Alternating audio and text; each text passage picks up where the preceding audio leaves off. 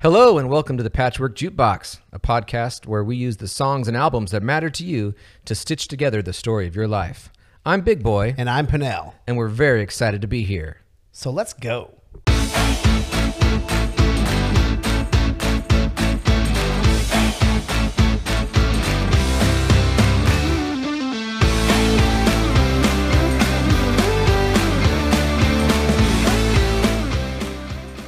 Welcome back, everybody, to another exciting episode of the Patchwork Jukebox. Yes. I am Pinnell, and I'm Big Boy. and we have just another really fantastic, exciting guest for you tonight.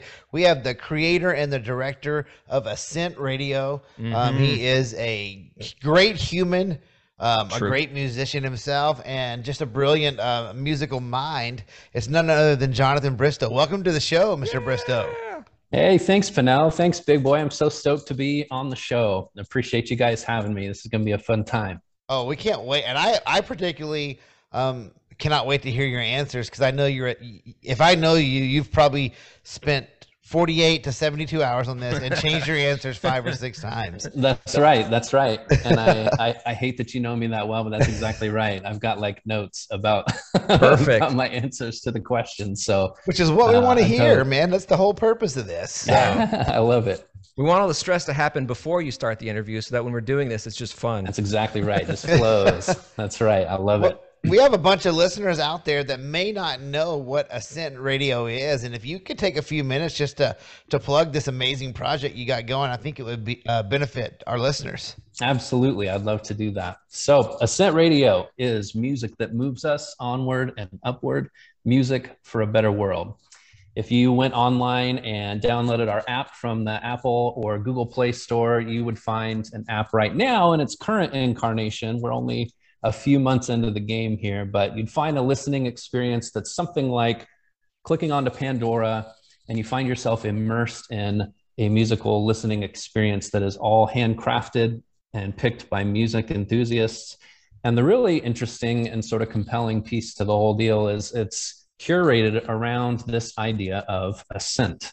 Uh, so there's this common thread, this common theme that weaves through this very diverse and eclectic blend of music uh, that ties all these things together uh, around this idea of our collective human ascent. And I mean, we're on a, a, an ascent as people together as we're learning how to live and navigate in the world. We're on an ascent, each of us individually, in our pursuit of who we are. And so that's what the music. Uh, all all of the music on the station is is curated around as a sort of unifying concept, and so you've got music heads that are working together to put these uh, amazing tracks that kind of cover every era and genre of music uh, around this sort of common theme. And so, and then we we work with with different ideas. And in, you know, in February we covered Black History Month, and so we had a team of curators of folks that helped us put that together. We did Women's History Month and in March, we just got done with that. So sort of everything has that sort of social lean to it where we're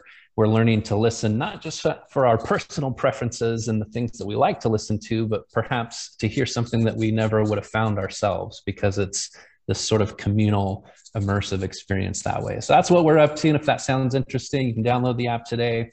Our website is www.ascent.fm you can check out more information about us there You'll find our Facebook page and follow us, our Instagram feed. We're getting ready to start up TikTok too, which is going to be fun. Oh, there we go. Kind of get, yeah, Oh. kind of get a new way of, of, of getting some things out there and, and plugging the station. So some cool stuff going on. Got to reach the kids. That's right. Absolutely. I don't know what I'm doing. I've literally like been researching, okay, what is this like new thing?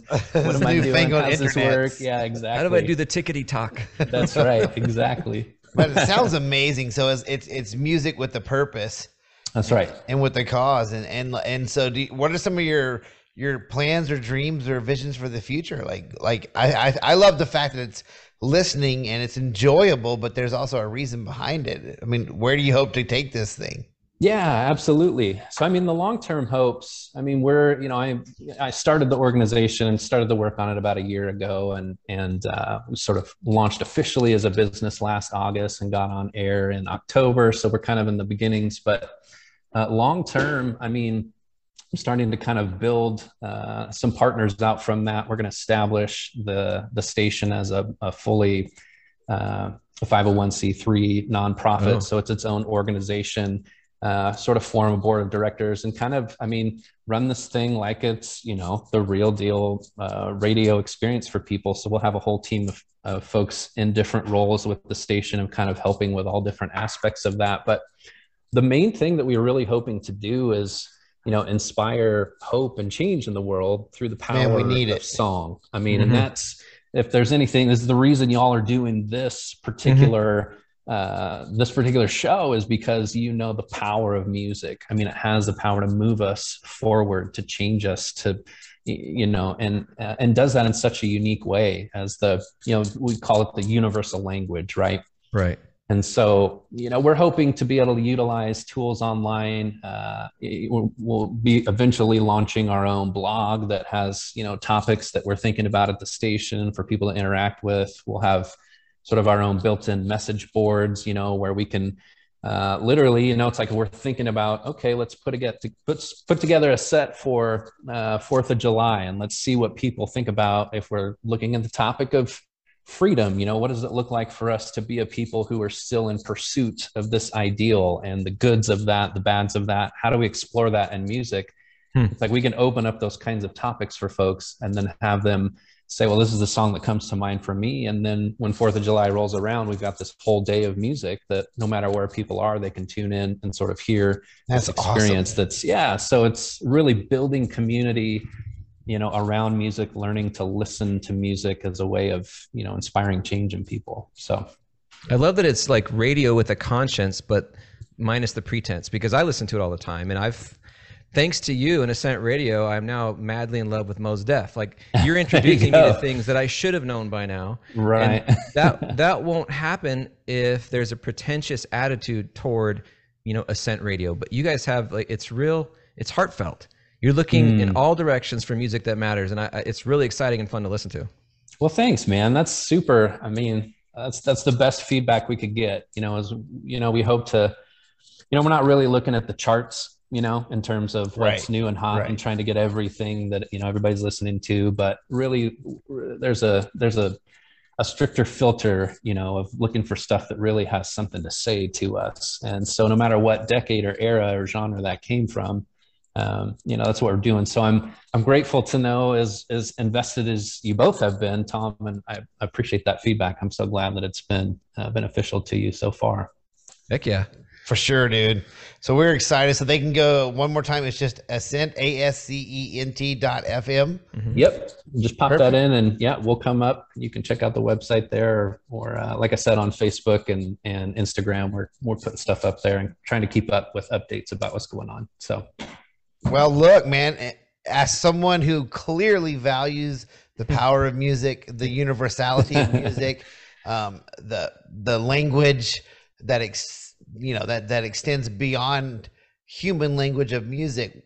Hmm. We're really excited to hear how you answer these questions. Are you ready to jump in and build your patchwork jukebox? Let's do it. Let's sort of throw together the patchwork. I'm loving the show. I've listened to every episode already, so I'm, well, thank I'm excited you. to dive in. All right, start us off, big boy. I want to hear man. what he says. I'm excited. Before we have any questions, I'm just really excited to get some bumps and bruises from Jon Bristow, the quirks and kinks. Like, like, I need to know all the stuff. So absolutely. All right, we're, we're, we'll get some of that. That's for sure. Good, good.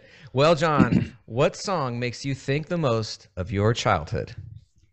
Yeah, I love this. As I started thinking about like what that means, you know, you can't really think of, at least for me, you know, it's like our experience as kids of music relies so much on other people, right? Particularly, yes. I think for most of us, our parents. Yeah. You know, it's like we we grow up in those really early years listening to your parents' music. You know, so my folks were you know those are kind of the generation that migrated from the music of their upbringing sort of the pop and rock of the 60s and 70s and all of that. Uh, and then by the you know mid 80s had become fully immersed into the country music genre at that, oh, wow. know, at that point. It's like i think there was sort of a whole like movement of a generation. That's kind of how how things evolved at least a lot of folks that i know. And so you know while there was some exception uh, to this and uh, uh, notable stuff. You know, my early childhood was definitely saturated in the country of the 80s and early 90s. Wow. Uh, I just about died when uh, I was listening to the Brothers Reed episode that y'all dropped today. And y'all were talking about the sexiest song ever. And they brought up Chattahoochee by Alan Jackson. I just roared like I couldn't believe the answer and then I started thinking about it, and it's like a good, a good like insight into my life is is myself and my little brother had every every word of that song like memorized, and so my it, is, it gets it gets better. So one of my uncles and I, I still to this day it doesn't it doesn't totally make sense as to like how he he went there and then stuck by this, but he he called us Chat and Hoochie Oh, luckily, luckily, I was Chat and my little brother was Hoochie. but it's like you know we would like be asked to you know stand up and do, you know do the song kind of thing. So that that's Oh how my much gosh. country music Epic. was in and around my life sonically in those early years. And so I'm kind of off on a tangent here, but that That's I- that- wonderful. that, just caught me. Their answer, I just I, I loved it. It made me laugh. yeah, it caught uh, us too for different reasons. yeah, Like, well, yeah, absolutely. Yeah, exactly. I would have never, in my wildest dreams, put that as sexiest song ever. no, but it worked. It It, worked. it did. It did. I loved it, and I loved. I loved how that. Everybody needs to listen to that one, by the way, if you haven't yet, because the conversation that ensues from that that selection was. and how providential that Right, I know. how did we know that less than 24 hours we would actually be talking to chat Right. yeah we had we had no idea like, That's like, right, wow, how did that exactly. just work out exactly. So you Uh, st- we started out with with country music that's that's that's fantastic But do you have a song? So the yeah, so the song. Sorry, I got lost there, uh, tying in the no, it's good. uh, the brothers Reed there. But Great So the song, the song from my the my youth uh, that that I just so resonates is it's the track "Meet in the Middle" by Diamond Rio. oh yeah i Um, know that song Wow. Absolutely, I'll start walking your way, you start walking mine. We'll meet in the middle. Near the old, old Georgia pine. georgia pine Yeah, yeah. you know, so my my mom, you know, she loved uh, the Judds. Gosh, I couldn't even believe the other day hearing about Yeah, crazy. Um, but you know, she my mom loved the Judds, Pam Tillis, Trisha Yearwood. But for me, you know, I've sort of all of my life been a sucker for like like the country rock sound. That was sort of my like, you know, and so all those groups that kind of came out of the 80s, you know, kind of starting with Alabama, but there was the, you know, Diamond Rio, Sawyer Brown, Little Texas, all the, you know, nitty gritty dirt band kind of came back around, you know, with all these bands in that that era of country music. But of course, those groups like, you know, they've all cut their teeth on that sound that was sort of started by Crosby, Stills, Nash and Young, the Byrds, Right. the Eagles, you know, and it's like that was sort of the stuff that like tied in my folks' love of country music with sort of this other stuff. And so Makes that, sense. You know, yeah. Mhm. So that that sort of is where that all came from for me. But but Diamond Rio, uh, Meet in the Middle is just that song. It just makes Great me feel, song. It's, it just makes me feel warm. You know, it's like thinking back on like summers of of youth and uh, you know being out, going out camping or fishing, whatever we were doing, uh, driving around, just hearing that. And I've always loved to sing. Singing has just kind of been my thing. And so you know that song's got those soaring harmonies and i mean even as a little kid i could sing it up one side down the other sort of thing and it's it's one of those songs that transports like if i think of myself as a little kid that's exactly I- what the question is yeah supposed exactly to do Yeah. like i hear i hear that song uh and and definitely sort of takes you back to that space so Perfect. A little, great. a little southern fried um, Laurel Canyon vibe, if you will. right yeah how strange per- huh? from a kid that grew up in the pacific northwest so put all that Right, together exactly. Well, let's just So- keep like this nostalgic vibe going then. Mhm. You know, and and I'm really interested to know if you can remember um, what's the first music purchase you remember buying for yourself. So it wasn't your parents' choice anymore. That's right. This was you picking something out. Yeah, I love this question because there was a there was a clear uh, there's a clear line of demarcation uh, Mhm. for me and how kind of how this came together.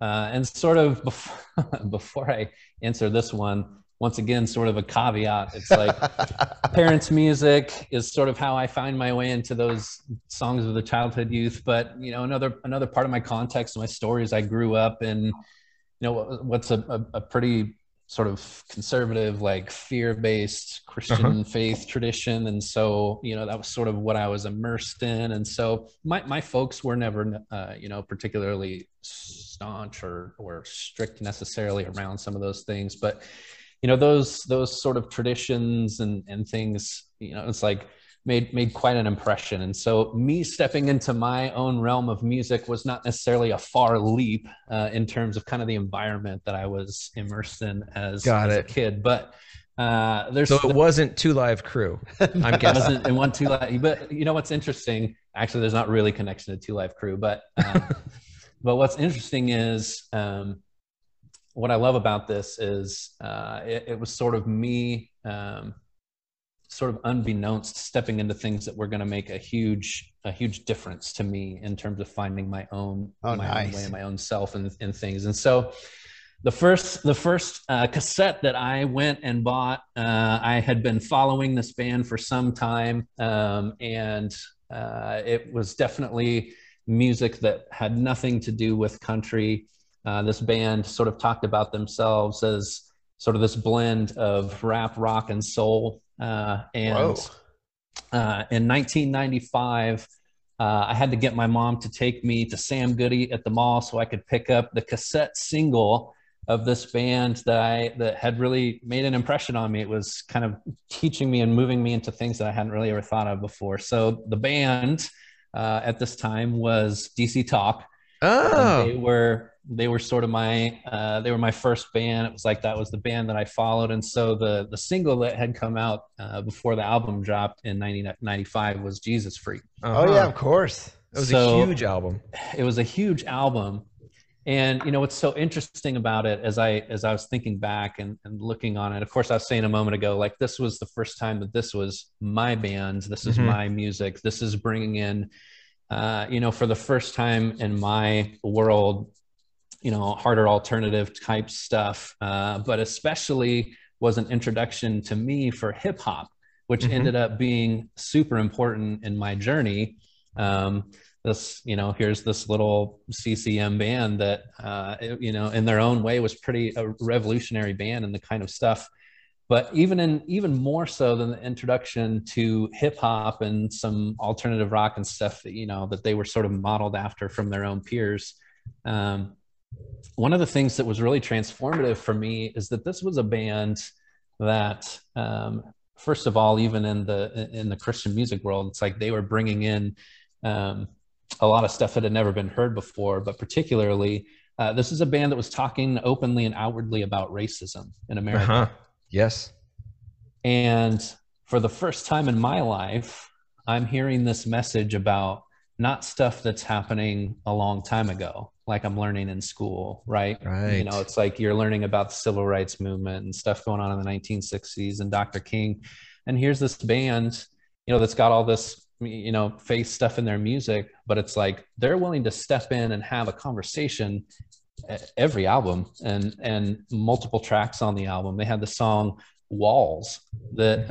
uh, in 1990 that it was on this. I think it was their second album. This this album New Thing, and it's like you know the hook, the chorus of the song is tearing down the walls of segregation, unity abroad, new revelation.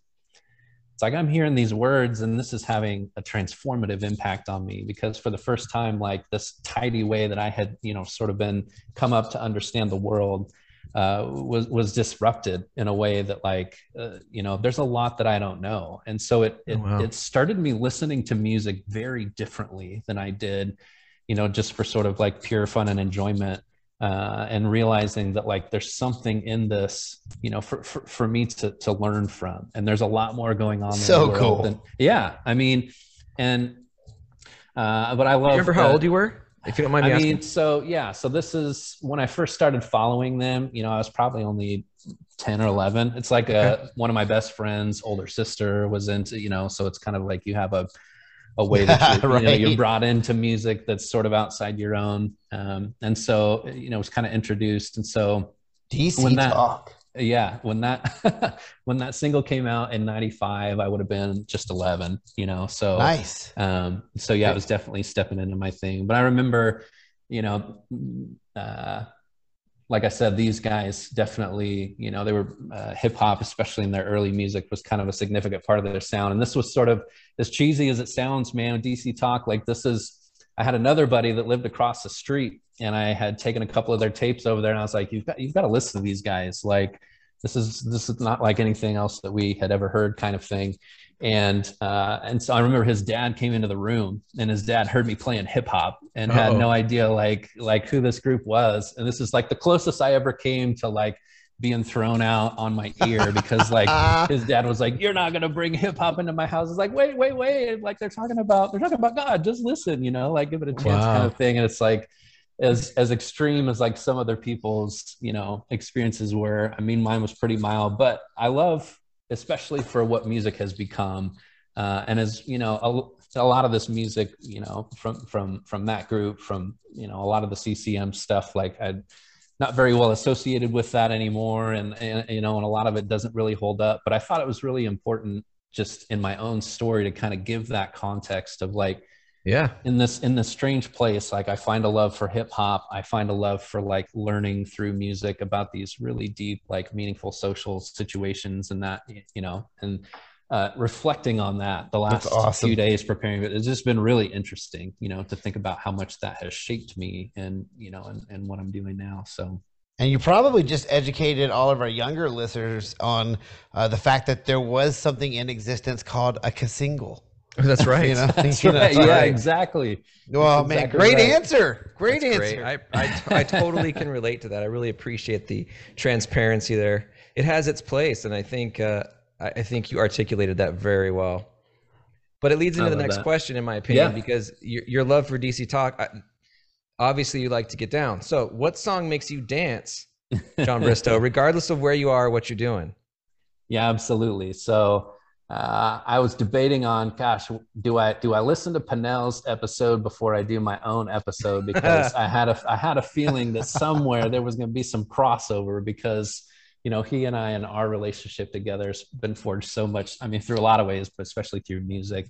Sure. So, um, but if you haven't listened to Pinnell's yet, you won't have any idea what I'm talking about. So, the song that whenever I hear this come on and it starts to thump, it doesn't matter where I am, if I'm sitting down, if I'm driving, if I, it doesn't matter.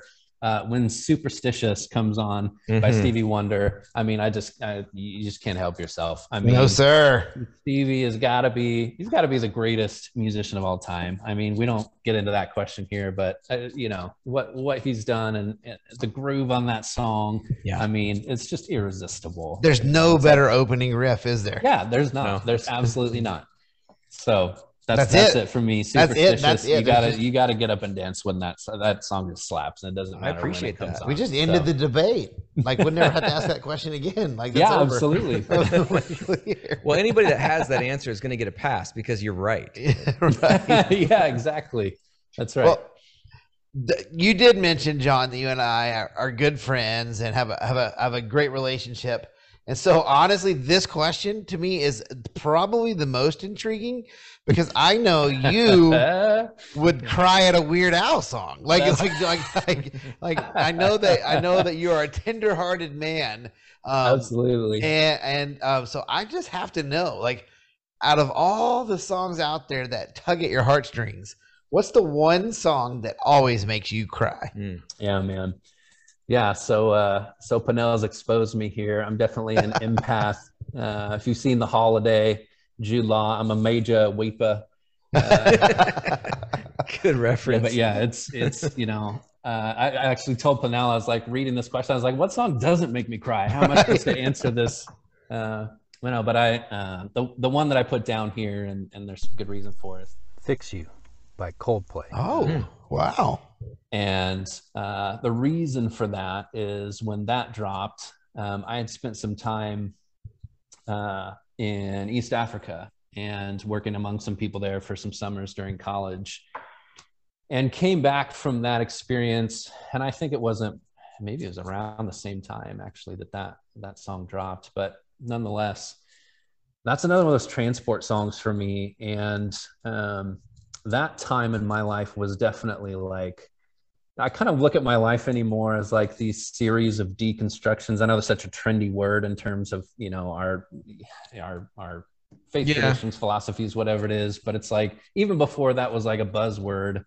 Like I could look at these distinct points in my life and see like where everything kind of comes all undone. and it's like you're left with you know i don't i don't even know what about anything anymore and uh, that's where this song came in for me and um, and you know hearing those guys you know lights will guide your home and ignite your bone uh, and um, it just gave me you know it's like it, it, tapped into this this emotional space that i was in at that time just sort of yeah. feeling like gutted and raw you know coming back from uh, once again you know it's like my life uh, in growing up in you know America, middle white class America, Pacific Northwest, what have you, mm-hmm. and then spending it was like eleven weeks that I was in East Africa, in Uganda and Kenya, and um, it just took my whole world apart. Sure, and, talk about a paradigm shift. Right. Yeah. Exactly yeah. that. And it's like uh, coming back from that trip, you know, is is one of the most uh,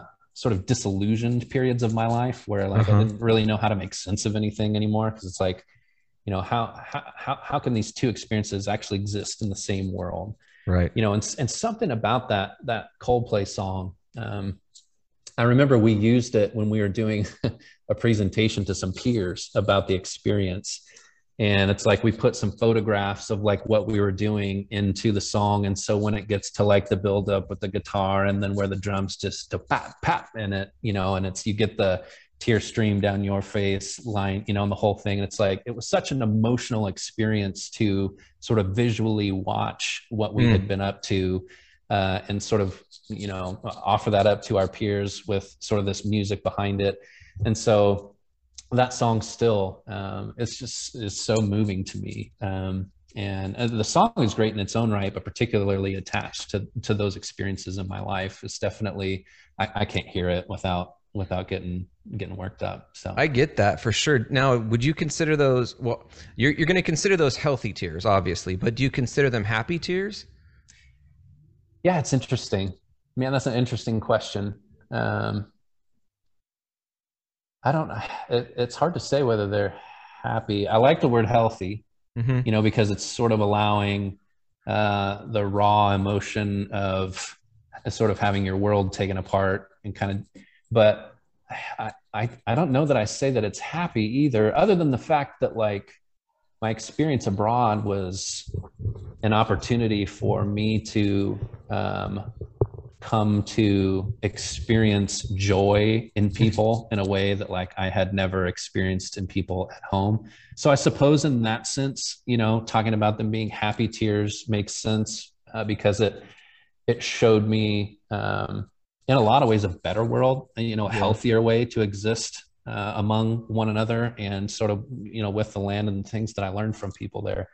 Um, but in a lot of ways it's, it's still painful because i don't I, I can't say as many years ago that as that was now you know i, I still tend to kind of oftentimes live in sort of that space of disillusionment feeling uh-huh. you know this sense of like i don't know how to make sense of what you know what what's actually going on in the world around me you know the kind you know um, the extravagance that people in the West live with, uh, you know, as opposed to uh, the way that, that people in, in the third world live, you know, the juxtaposition of those things. And um, it's one of those things where it's like you find that um, the answers are just uncomfortable as to sure. why those things are the way that they are. And so uh, those tears, I think it's hard, it's hard for me to call them happy tears because it continues to be an unsettling experience for me as that which we need those right? Those disruptive right. things that kind of keep us coming back to perspective and keep us learning and so that that song certainly does that for me.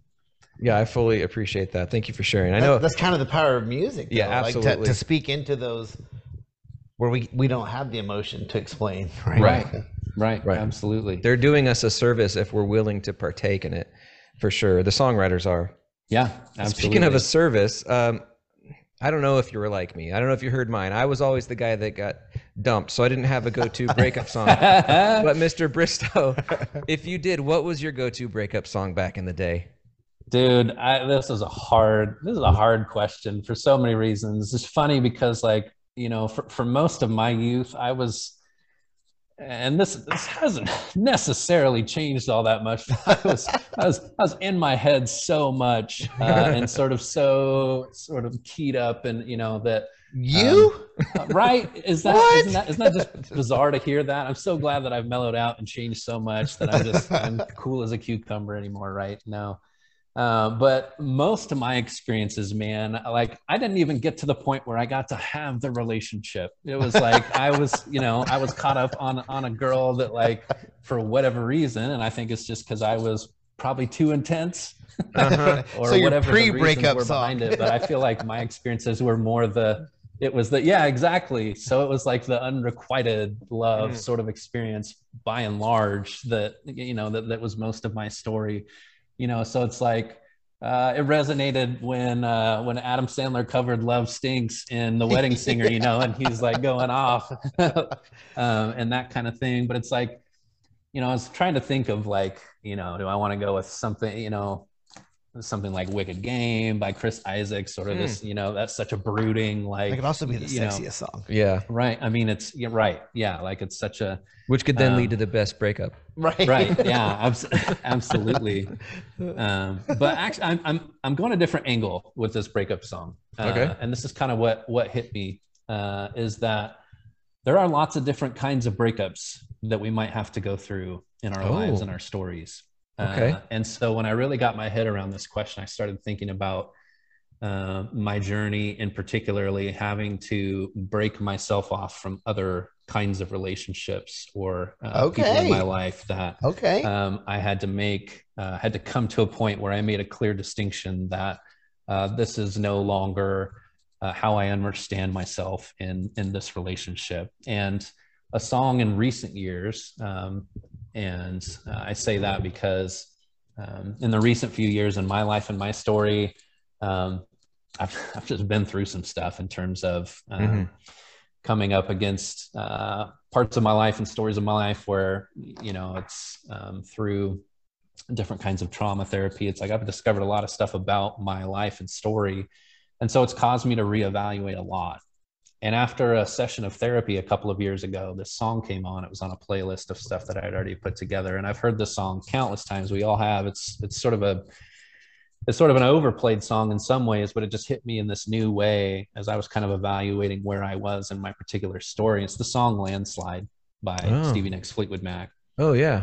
And It's this whole concept of took my love and I took it down, Mm-hmm. climbed the mountain, I turned around. If you see my reflection, the snow snow covered hill, may the landslide bring it down. And it's you know, it's, if you look at the history of that song by Stevie, it's she, she tells three or four different stories about what was going on in her world when she wrote that song. But every single one of them sort of have this cohesive part to the narrative where it's like she was taking herself back and the person that it was or the, the thing that it was that it was written about uh, was no longer allowed to be a part of or have power with her or over her. And so it's this idea of you know she's writes the song when she's in colorado. She's sort of watched like this avalanche come down a hill and it's you know sparks this you know creative energy just like it, it does with the great songwriters. And um you know, and it's like if you get into the words of that song, it's like whether it's a romantic breakup or any kind of breakup, I've been afraid of changing because I've built my life around you. Time makes you older, even children get bolder, but I'm getting older too. Mm-hmm. And, you know, just that idea of uh, taking yourself back, claiming your own story back. Um, that song, uh, if I were to now choose a breakup song, uh, even though I'm, I'm totally changing the angle on y'all, that No, that's, that's, great kind of where I went. Yeah. So I, I thank you. That's a, that's a great perspective, actually. That's a fantastic. you I just open it. up the doors for people like me to answer that question. That's Interesting. Okay, well, look. exactly. Th- those of us that didn't have very many relationships to break Yeah, up from, we, we can go a different way. well, I don't want to stay down here. We're down here. These questions are intentional. We kind of yeah. take you on a ride Yeah, here. yeah. So let's pick like let's.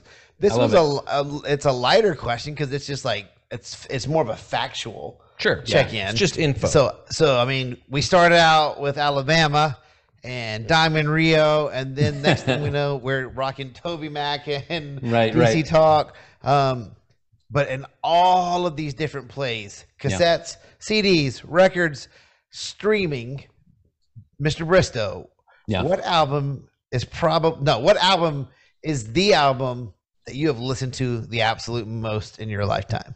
Absolutely. I love it. Uh, the album is Rumours by Fleetwood Mac. Oh, Um, I'm glad that that was easy for you. It was well. The thing is, it wasn't. Um, Oh, okay. But as I started to think about it, um, that album has always been around me, and I mean, it's just you know, it's, it's I mean, uh, one of the greatest albums of all time. You have all the conversations in the world about you know uh, where where that ranks in terms of people's stuff. It's it's a perfect album, track track to track, and you know. But the reason that the album holds such a significance is the place that it holds in the story of myself and my wife and our Mm. story coming together. And so, you know, we've been married 14 years. We go back almost 20 years together. Um, and this album was one that uh, we, we traveled together in college and sort of this like recruiting and music uh, experience that we were a part of. And that was like the album that I put on and like we were both vibing that album together and talking about like the music we grew up on and like you know how much it brought and uh ever since like that that's just our album That's And your record, so man. it's like you know so we you know that that album is a part of every road trip and it's you know it, i mean it's just um and we would definitely put that on the turntable more than you know any other thing that we've listened to on the Perfect. turn i think it's, it's got to be one of the Perfect. first I'm a, I'm a vinyl collector I, I know it was one of the first like five or ten albums that i sought out to start my vinyl collection i got to get rumours back when you could buy vinyl for like two bucks or three bucks Right. huh? exactly. Yep. so i mean so it's definitely it's definitely Awesome. rumours and I, I certainly stand by that answer You can't do much better than that. yeah it, i mean that's true right how Yeah. you can't you can't so Well, well, that's an answer that you can uh, lift your head up high for. You should feel proud. It's a great Sure, answer. sure. You're not going to get a lot of argument that that album shouldn't be listened to frequently. yeah But- absolutely You might want to hang your head after this question. so, what song is your biggest guilty pleasure? You know, uh, once again, I was trying to figure out like, man, what what do I go with with this? And the song I chose, I just love this track, and like, I'm not sure if I should feel guilty about this one at all, but it's definitely like an irresistibly catchy pop tune that like hit me in my coming of age years, and it's "Love Fool" by the Cardigans.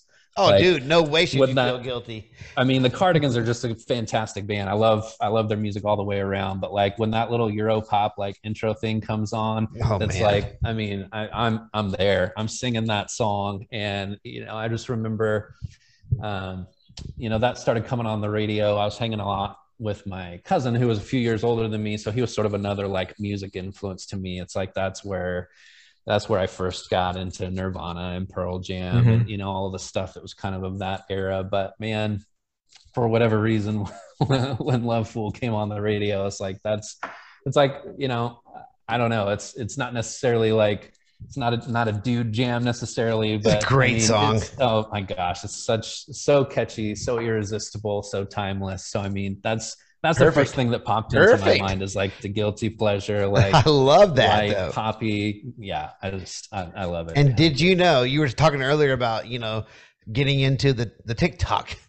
Um, Right, You know yeah. that TikTok has actually brought that song back to the charts. That song's like popular with kids again. that's It's a true, fantastic. true story. Yeah, it's, that's it's, fantastic. it's like yeah, it's awesome. Great answer, man. I love it. I love it. Awesome. Well, look, we're ju- again we're we're taking you on a ride on purpose. We're asking you all over the place, and this song, I'm I I never know what's going to come from our guest. Yeah. You know, because we all interpret this differently. I mean, from Marvin Gaye to Alan Jackson, apparently. Yes, apparently Right? so. Yeah, So, yeah. man, we want to know, in your opinion, what is the sexiest song ever made? Yeah. So um, let's see. I was actually getting ready uh, for the where do we need to go when we work out anger, but I'll shift gears here and we'll. oh, you probably have the come- old order. Do I have the old order? I'm sorry Yeah. about that. Okay, shifting gears. Not anger. We'll get to your song. anger I mean, after it your can, it can be angry, but that's like your Yeah, that's no. your business. Absolutely right. Yeah, I'm sorry if I had an old version of the, the list here. So, yeah, so sexiest song. This one's funny because this is one of those songs that I, I mentioned, said a lot already about sort of how I grew up, the context of that, some of the parameters around that. And I just remember, you know, uh, the first when this song dropped, it was the first time that I heard a song like that I had. I had ears to hear, like I know exactly like what was going on, and I was sort of Oh. like taken aback and I was like, I was like, like this is on the radio. Like i can't believe that you know and it's like i had to turn it off and make sure nobody else was listening uh you know but the song was pony by Ginuwine. Like Yes. it had you know ha- that, that you know that riff comes in by Timbaland yep yep yep yep and it's like and then the song just goes off. And i remember that was the first time the song just caught me and i was like the right age to be like whoa like like this is this is there. Like this is raw and so um that's not necessarily like a favorite tune by any means but i just remember that like distinct moment sort of like in that adolescence that song drops and it like for the first time that really like blew my mind open It's like raw sexuality in a song and it's like here we are we're going for it. And i was like man i don't know anything about this but i'm in. Like I'm in. what are we doing here? Yeah. So So is that why that was the song that you guys walked out on your wedding to? that's Is that- actually is yeah absolutely yeah that's right. What a great pick, man. That that makes perfect sense to me. Yeah. yeah, absolutely. All right, where we where are we going next, Joe? Uh, let's see. Okay, so we're gonna get. So what we want to know is anger. We want to go from one Okay. thing to the other. Yeah. And, Okay, and yes. so so I think everyone has this song or songs, but for you, like, what song do you just go to when you have to work out anger? Absolutely, yeah. So yeah, this actually when I when I took the question on, it was sort of another one of those things where it, it took me back to a time where I felt like more than any other time I was working through a lot of of anger about a lot of different things in the world, and so um, this one's maybe slightly lesser known to some people, uh, but it was a band that was really kind of on the on the up and coming. They were a big deal for just a minute, but for a minute they were also like I mean, again, this was like my band that for a couple of years, like I was just, it was one of the only things that I was listening to consistently. But the album um, is Eye the Storm and the band is Blindside. Oh, yes. You're, yeah, Blindside for company. me, yeah. And the Blindside, you know, so the, the song, particularly on that album, the final track, the, the uh, About a Burning Fire song, the Mhm. I thought about fire. Um, that's like I thought about fire. yeah yeah exactly. And it's like that was like for that time in my life is definitely blindside might be one of the more heavy bands that i've ever been into like as um you know i've not never been a super like major metalhead and you know but they were sort of that like post hardcore and you know um and i i hated that they disappeared. They had a like sort of a Me series too. of unfortunate events that like kind of pulled the rung out from underneath like where they were going as a band. But i remember going to their show Uh-huh. Uh, on that yep. tour and we were in this tiny little venue.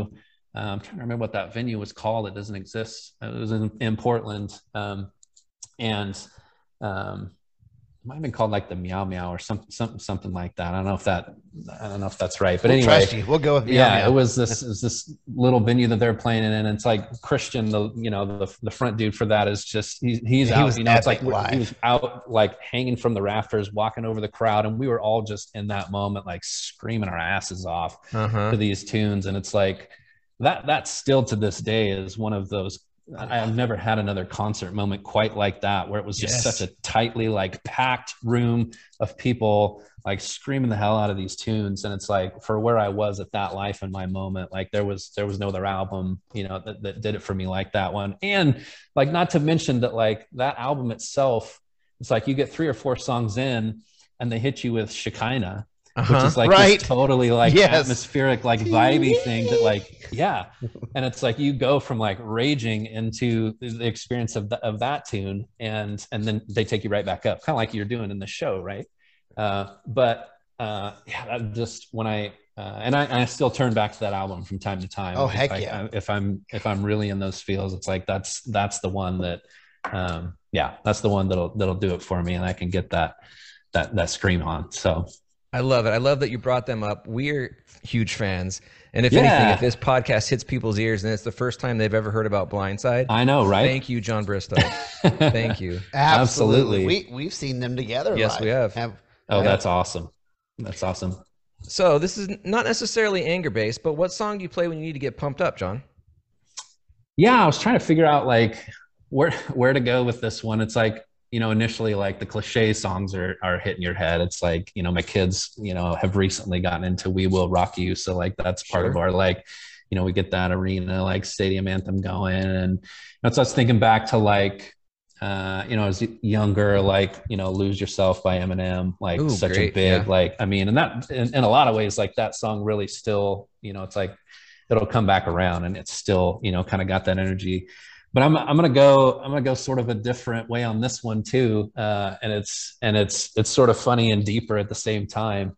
Um, and it has to do with, uh, again, there's just been some things that have come up in life in the last couple of years that have really sort of they've sort of taken me into a wilderness unlike really anything that I've ever experienced before. And and I, I have this distinct memory of uh, I was helping my son get to bed one night. I'm like, uh, and I would always, you know, sneak my earbuds in while I'm trying to like help him like settle and lay down. So I'm listening to something, you know, while I'm trying to help him get to sleep and the whole works and uh, I'm still in the middle of like dealing with some really deep grief and uh, you know and reevaluating you know some some things from life and um, really some some things some people that like had a hold on me in ways that I just never you know like I never really uh, understood until just kind of recent years of life kind of how those things can just all of a sudden come up in your late 30s and you're like Yeah, what's, yeah. what's going on? So the song uh, as deep as that moment sounds is roar by Katy Perry. Whoa. and and that song came on. And i just remember i'm laying there next to my son trying to get him uh trying to get him to go to sleep. I just i start weeping like to this this Katy Perry song roar. And it was something about that song and the spirit of like reclaiming your voice Mhm. like that you've got a voice like that you've got a place of power that like people are going to hear what you have to say and you're worth something uh, and I mean, it's a for pop tune. It's got a lot of you know, and so that that song hit me, and it was like that that it pushed me through sometimes. I That's mean, here I here I am like in this low moment, and Katy Perry comes in, and we're we're gonna roar together, and uh, it was definitely like uh, a song that helped me uh, continue on in my journey, like re- reclaiming things, reclaiming my own life and my own story. And so um, uh, that that song, even still now, uh, sometime later when it comes on, it comes up on Ascent. That's one of the songs that's Uh-huh. in there. It's like we're everywhere from pop to jazz to hip hop to what you know everything. But you know, Katy Perry's got her place in there too. Dude, I love, I love that. Oh, it's so good. Katy freaking Perry. Isn't that funny? Every So, I time. mean, so maybe that maybe that's a guilty pleasure and uh, and a pump up song and, All at and once. also some, somehow something deeper I've just made of it now too. So Well, look, we're getting into the last the last couple of questions. I think are kind of intended to be harder, Maybe even real- controversial. maybe even controversial, especially this one. Um, Yeah. we, Tom and I are already receiving hate mail for our. we are. So, um, I love it. um, look, man, you're you're a budding music critic, obviously. Um, so in in your um, critical ears, out of all the music out there, what would you say is the most overrated album of all time? I love this question uh, only because um, you know I am uh, not one to like.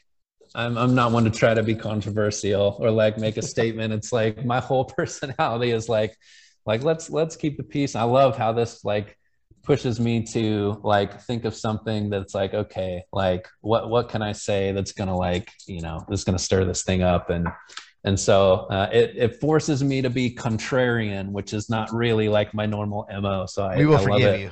No, Yeah. it's good for you.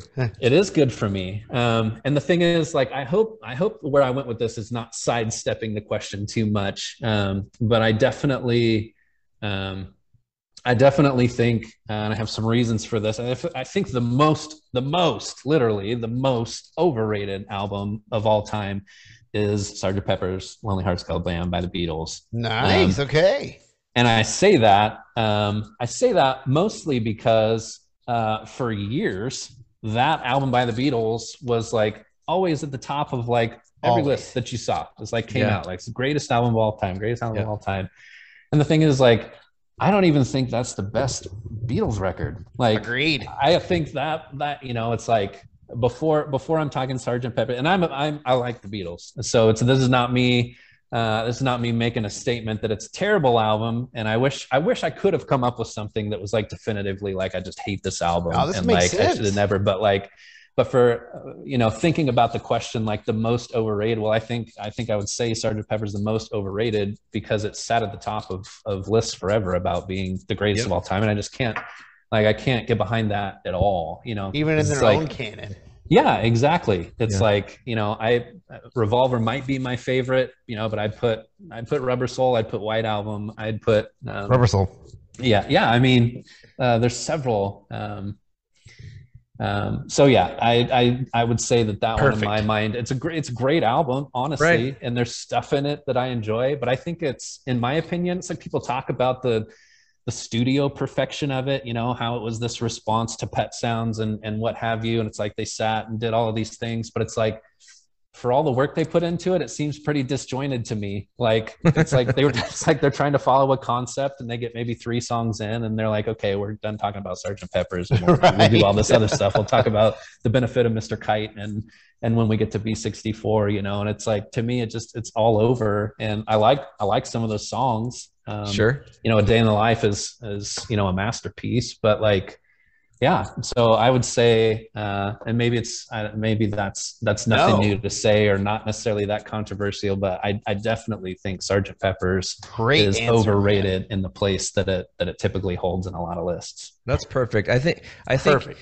I think you're safe. As a matter of fact, I think you're so safe. You should just give everyone your home address and find out that nobody will be upset by that answer. yeah i think and that's the thing is that's what i was trying to find something that would be more contrarian than that but No, that's a pretty good. Uh, you have it- good reasons though. You're, you're treading on holy ground there. So You i mean really good for pretty some good. for Yeah. some people yeah, Yeah. i suppose so Well, here's a Yeah. good one too, then, Jon. It, you, you've told us what the most overrated is, and I I'll let you. That's fine. I don't even disagree with you. I understand what you're saying, but what is objectively the best album that's ever been made?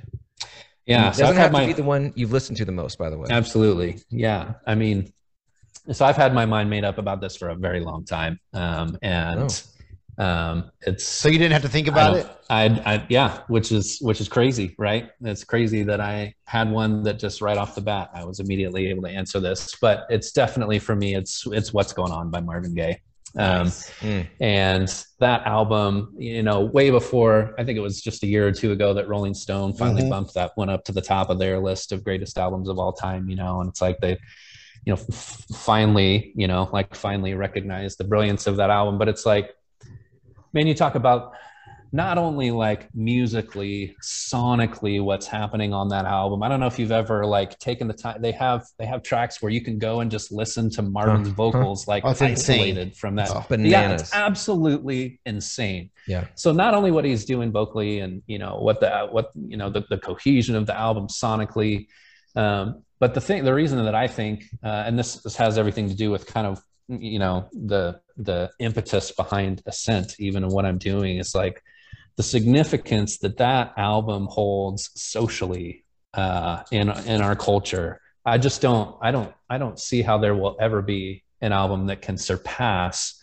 what that album has done for people, uh, particularly for people of color. But but Yeah. I mean, but but not even just for people of color. It's like um, you know he he touches on these major social issues throughout the album, um, and in a way that was you know Marvin wasn't you know uh, you know it's like Sly Stone, Curtis Mayfield, some of those others had brought some of those that social consciousness into R and B and soul before Marvin did it. But Marvin put you know Marvin put together this masterpiece that like you know he was even able to weave in elements of you, you know of faith into the conversation in Oh, for ways that sure. were so poignant and relevant and you know and i and i just think so the, the legacy the place that that holds you know uh, you know one of the reasons one of the reasons behind me starting ascent was you know in the middle of 2020 when Mhm. we're in the middle of all of this social unrest and you know we're you know we're seeing people killed in our streets. We're dealing with george floyd and breonna taylor and all of these you know we've got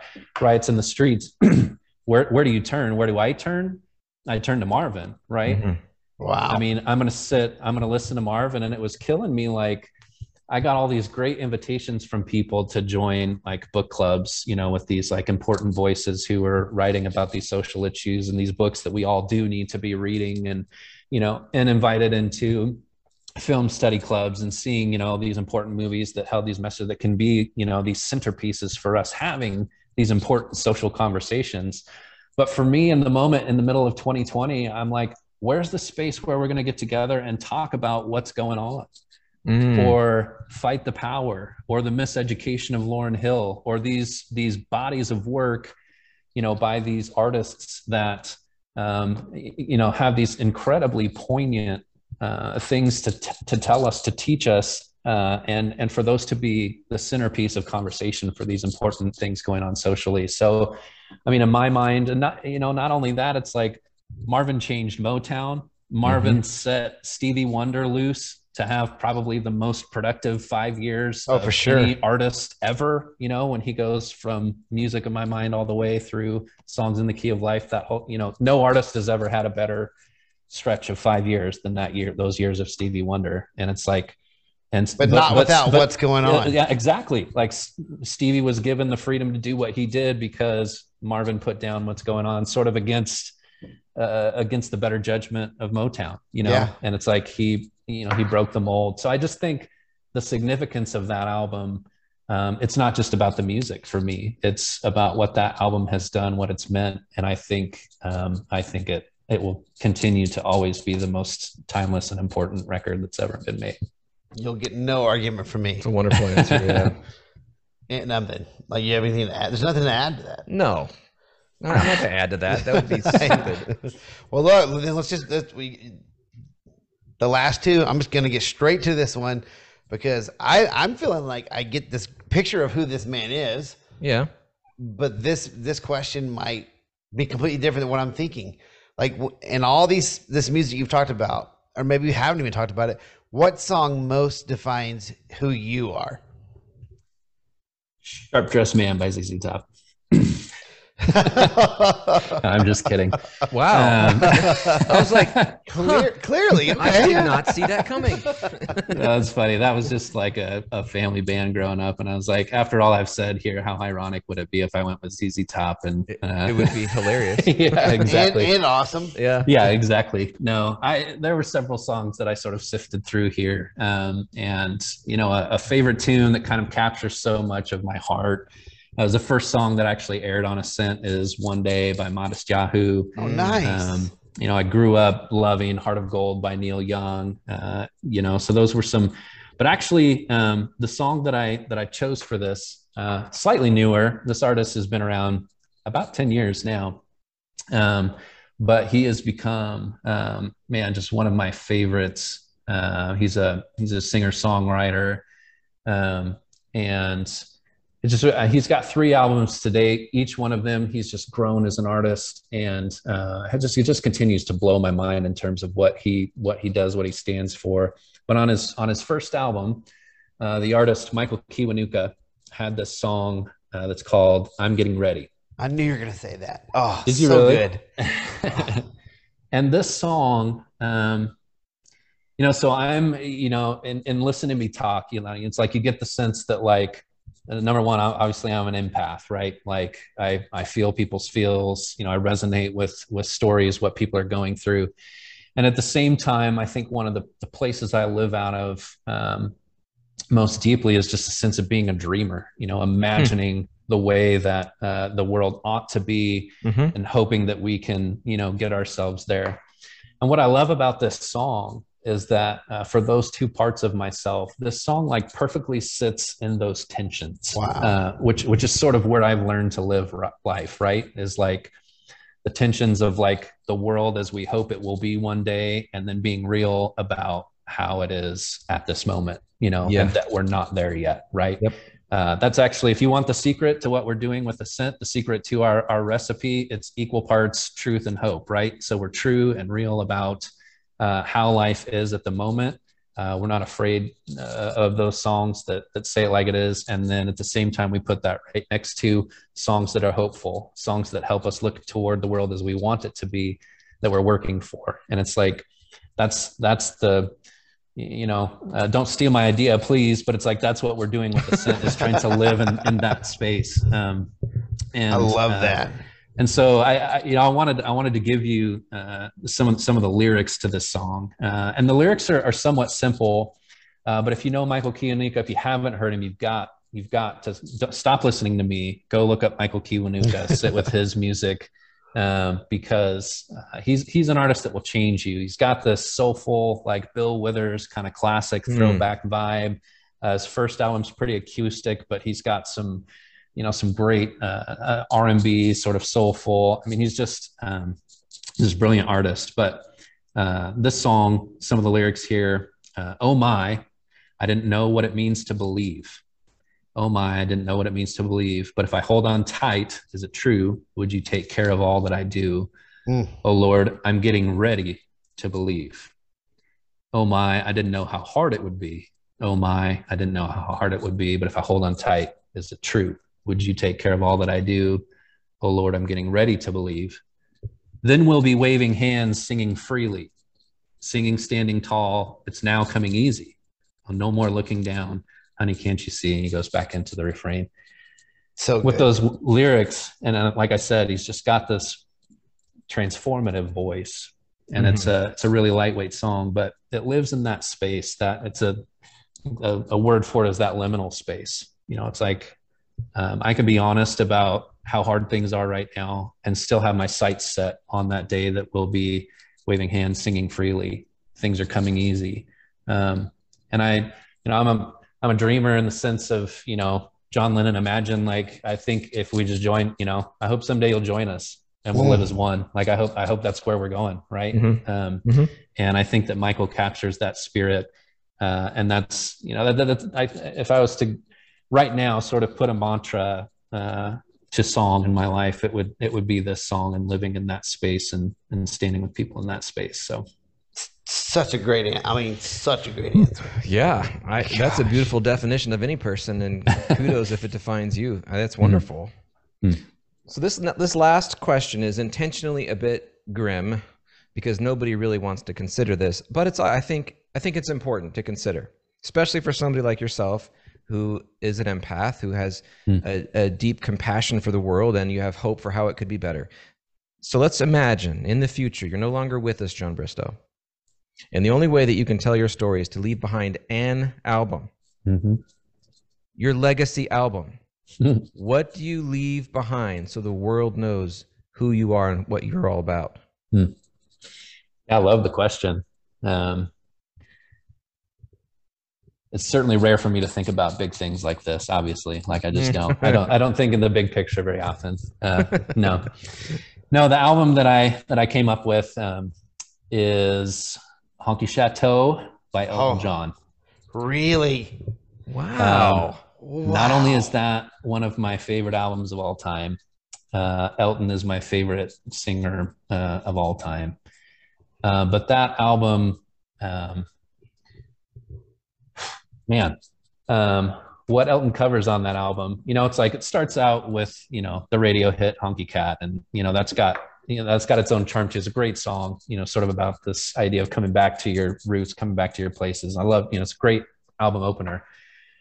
But that album just slays. I mean just song after song of tapping into um, these major parts of life. My favorite elton tune um, is the song salvation Mhm. um, and it's this uh, i think it's the first track on side two maybe the second track on side two and it turns this idea of salvation which you know oftentimes people of faith kind of think about this in like an otherworldly like afterlife like you know it's like we we want to make sure we got our our stuff together so that you know we go the place we want to after we die hmm and Elton turns that whole idea and concept on its head. Uh, and it's Elton and Bernie. I want to make sure I say that because uh, it'd be a- sure, a disgrace sure. not to put those two together. I think as a songwriting duo, like I truly don't really know if I know anybody that's better than than what the two of them have done in their body work. But so Elton and Bernie, you know, capture this image of salvation, meaning uh, hungry children are fed.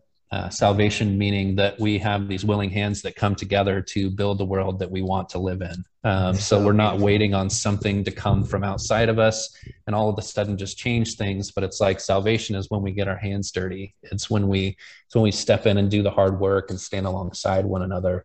Uh, and it's just this profound song. It wasn't a radio hit at all. Like I didn't know it until I bought uh, Honky Chateau on vinyl uh, and just started absorbing that. And I've I've just absorbed that album over and over. But Um, another song on that album that just changed my life is, is Rocket Man. Um, Mm. Rocket Man is one of my favorite songs of all time. Yeah. Um, and uh, everybody does know that one. And uh, what Elton is able to do in that song, what Elton and Bernie are able to do with the words of that song and the and sonically the space that that song creates. You know, musically, another changing point for me was sort of when I really dove deep into classic rock. Um, I kind of got tired of everything that was happening, like in mainstream uh, Mhm. music, when I was, you know, in high school and especially in college, and that's when I started really digging in, collecting vinyl and all that stuff. And I remember there's all these songs, you know, you hear all these songs about wild nights and you know reckless women and you know all these you know sort of classic rock themes that are just you know sort of you know and then and then rocket man comes on and you've got elton like cutting through all of this other stuff with this like profoundly beautiful song. And i remember when i uh, that the juxtaposition of that to so much of the other stuff that is sort of typical uh, sort of recycled themes. And and and you got the song that you know Elton is describing this sense of of isolation you know Mhm. that he feels you know he doesn't feel at home in where he comes from. He's misunderstood. Um that's that's literally you know i had a hard time not picking this song for the last question because Mhm. in in a sense uh i feel like that that uh that that sense of isolation uh, of living in a space of hopefulness and then at the same time like um, feeling misunderstood uh, among people and um, uh, anyway the album um, so good. Not just you know not just those songs but it's like uh, if you've never taken the time please I'm, I'm pleading with you. If you've never taken the time to sit and listen to honky chateau front to back uh, that's, it's an album that will change your life. Um, and it's certainly the album that if i were to say you know this is this is what i want to leave people with it's what i want people to listen to uh, and and remember me by so to speak uh, it's it's that one Wow. You've got great taste. That's an awesome so answer. Good. So Well, thanks. good. And you know, thanks so much the the beauty of all these questions from the first one to the last one is as everybody interprets them differently mm-hmm. everybody answers Right, them right, right. differently and then and then the idea is to to try to get a picture of who that person is by their choices and i mm. think i mean it i couldn't have predicted the choices but when you say them i'm like oh yeah that fits what he Mm. described ascent to be that fits what i know you to be as a a friend a husband a dad like Mm. it's like and only sometimes only music could could, could show that to us Right. and open that Mm. picture up you know eh, of of someone that but every one of these songs there is i mean as strange as it sounds from Katy Perry to Blindside to yeah Elton yeah John yeah to Marvin Gaye there is there is a through line in all those Mm. and it's it's it's at least the songs you picked they're not empty They're Mm. substance right wouldn't you Yeah. say They're grounded with this sense of ascension. Like, like it makes sense to me that Ascent is Ascent Radio. That that's a perfect name for Mm. the radio station that you built because all of these songs and albums that you chose, they're grounded in, in reality with this projection toward a hopefulness. Mm. They're, you know, an ascension. It it makes perfect sense. up up towards Mm. something better Yeah, up towards something Yeah. better. Yeah, for sure, man. So Mm. thank you so much. absolutely Just a fantastic. I hope you enjoyed it as much as we did. Absolutely, I did. It was a blast. It was a blast. Well, before we let you go, and we will, I promise. Is there anything else that you want to tell folks to look out for, or, or any new projects you have coming up, or things ab- about maybe Ascent.fm that you want to tell them? Yeah, shoot, I just front loaded it with everything. Kind of all the should have saved okay. the should have saved the whole TikTok announcement for uh, for the end here to say look look out for us there and give us a follow. But uh, yeah, just you know, I mean, so I guess one of the things to say, you know, is if you check out the station, uh, you're digging what you what you hear. Uh, make sure you go on our website and and throw us a couple bones a month. I mean, we're a we're a listener supported model in terms of what we're trying to pull off in the world here. And so, if music is important to you, uh, you know, we're uh, we're licensed with all of the major publishing bodies. So, you know, when we when you hear a tune on our station, the royalties are going to those artists and stuff. That's an important part of what we do. Yeah. So we'd, I mean, we'd love to have you on board as a listener, as a participant in, you know, what we're trying to do in terms of creating conversation. But I mean, certainly, uh, certainly join the climb with us. And, uh, you know, and if you, if you dig what you, what you're hearing and, and want to be a part of that mission, uh, we'd love to have your support in any way that we can. So Perfect. Excellent. And what's the website?